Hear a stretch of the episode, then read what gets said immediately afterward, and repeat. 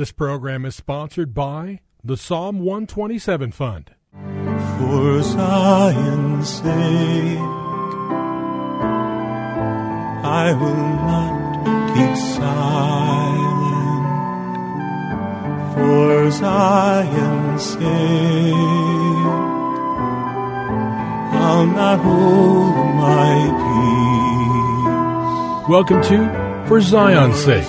Isaiah sixty-two one is taken directly out of the Hebrew Scriptures when the prophet Isaiah declared, "For Zion's sake I will not keep silent, and for Jerusalem's sake I will not keep quiet, until her righteousness goes forth like brightness, and her salvation like a torch that is burning."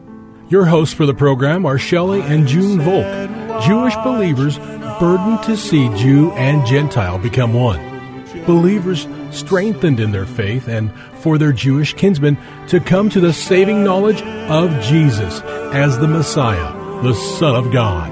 Bless the Lord and welcome to For Zion's Sake. Thank you for joining us. We're the Volks. My name is Shelley. And my name is June. Hi, everyone. It's good to be with you this, this day. And if you were with us yesterday, you know, we started talking about the subject, in the beginning God. And when we read those words and hear those words, we must realize that that does not pertain to time as we know it, because God is timeless. And if we realize that in the beginning God, and we come to the knowledge of who He is, everything we are, everything we do, and everything we say must have as its beginning God. And He being so different than we are, we must adjust our lives, align ourselves to the way He is, and see things the way He sees them. Junie?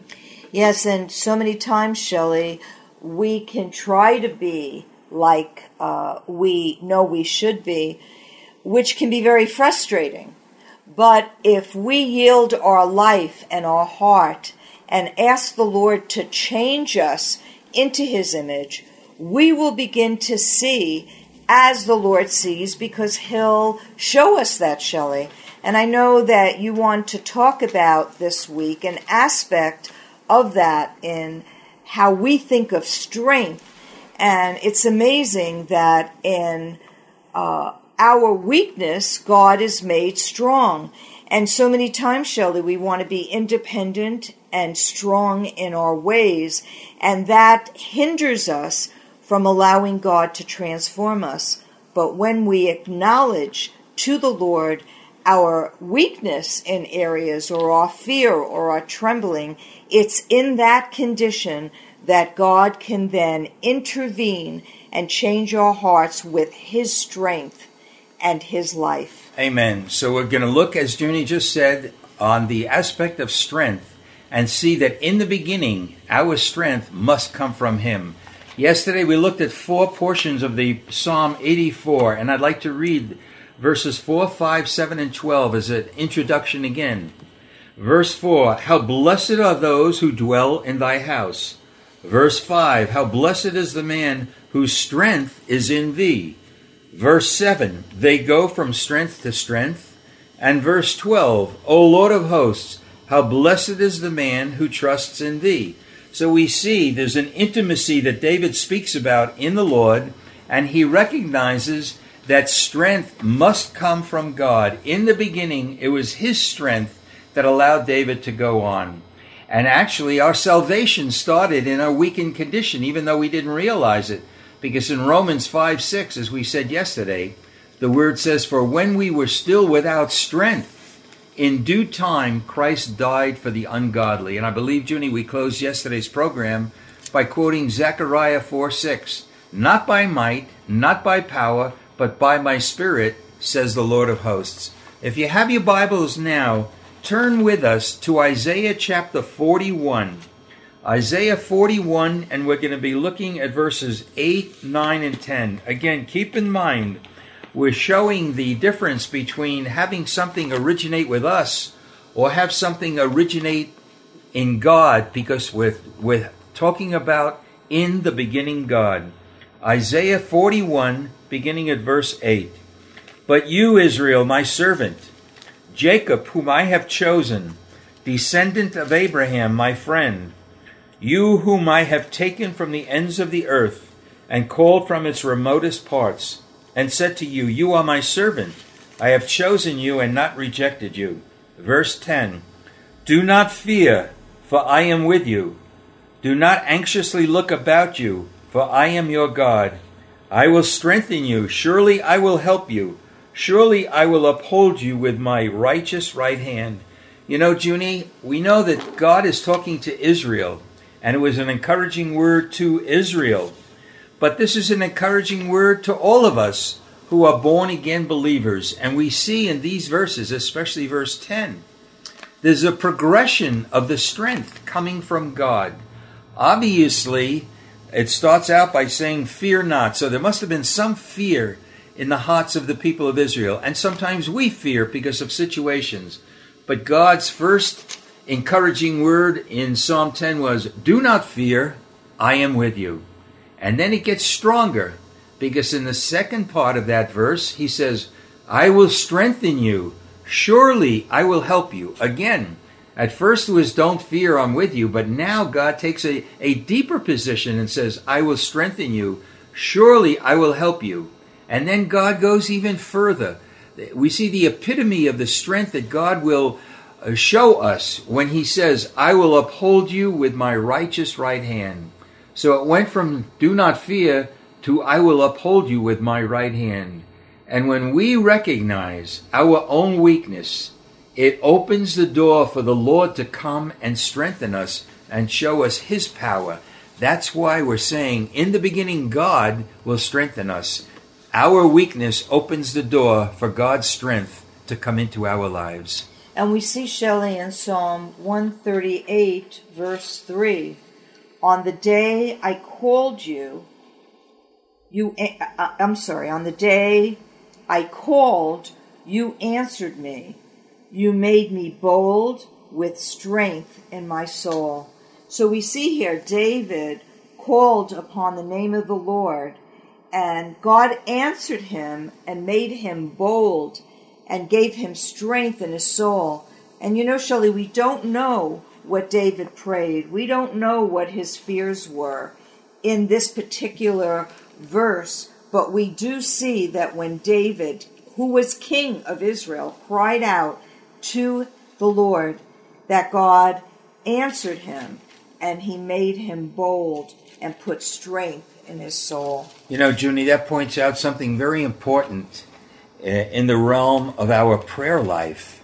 Sometimes we pray and are asking for a specific thing, probably out of something that we want or a difficulty that we can't get out of, where you can cry out to God.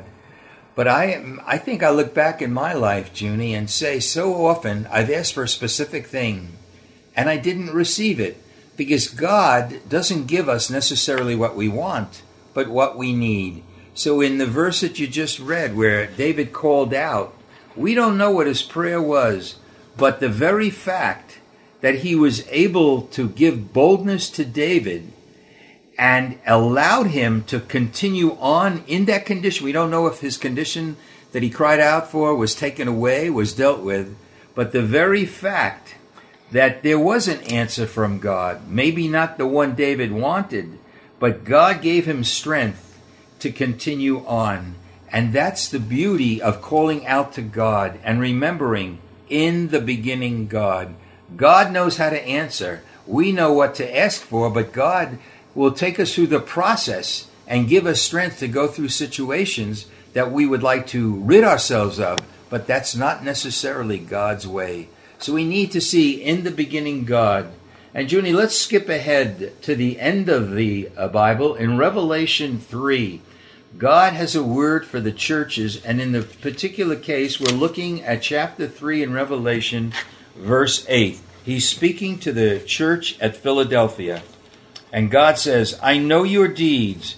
Behold, I have put before you an open door which no one can shut, because you have a little power. In other words, that, that church had a little power, and have kept my word, and have not denied my name. You know, right away, June, my thought is this.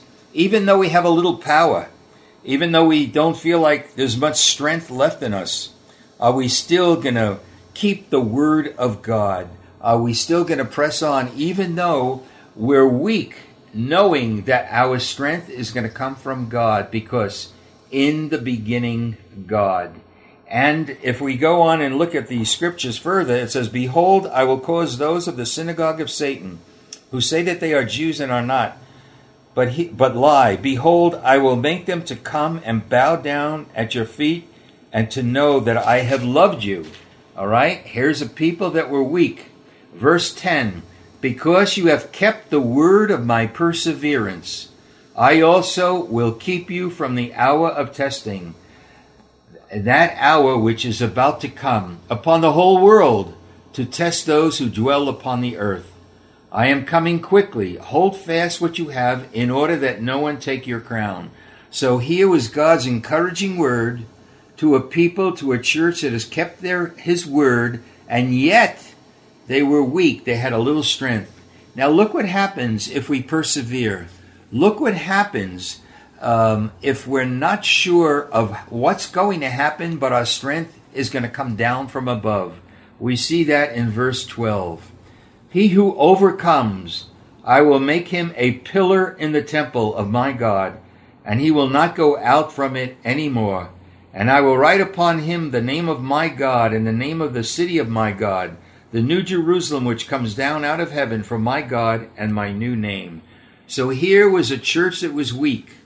We just read that he had a little power, but they kept the word of perseverance. They didn't, you might say, throw in the towel. They were persistent. They continued on. They pressed on. And what was the result? They became overcomers.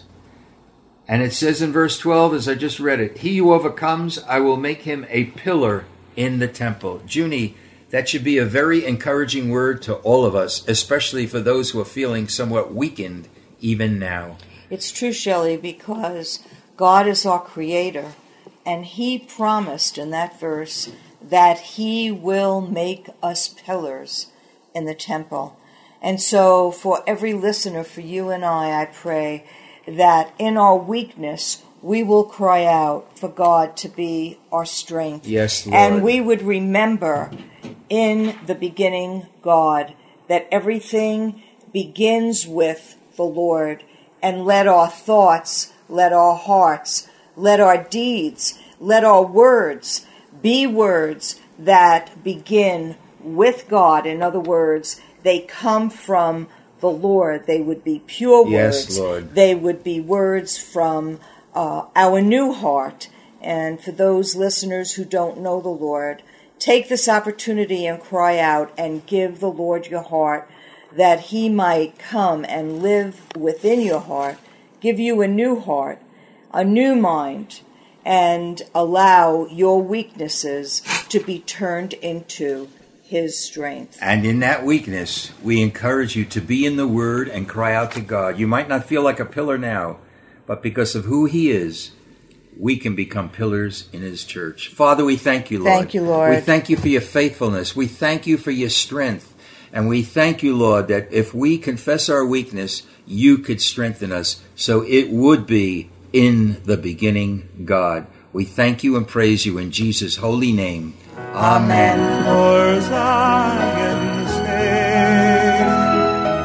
Thank you for joining us this evening.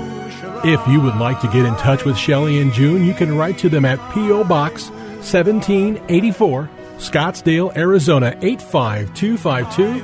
That's P O. Box seventeen eighty-four, Scottsdale, Arizona eight five two five two. And you can also contact them on their website, Shelley and June Volk dot com.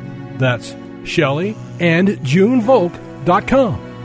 Until next time, the Lord bless thee and keep thee. The Lord make his face to shine upon thee and be gracious unto thee. The Lord lift up his countenance upon thee and give thee peace. This program was sponsored by the Psalm one twenty-seven Fund.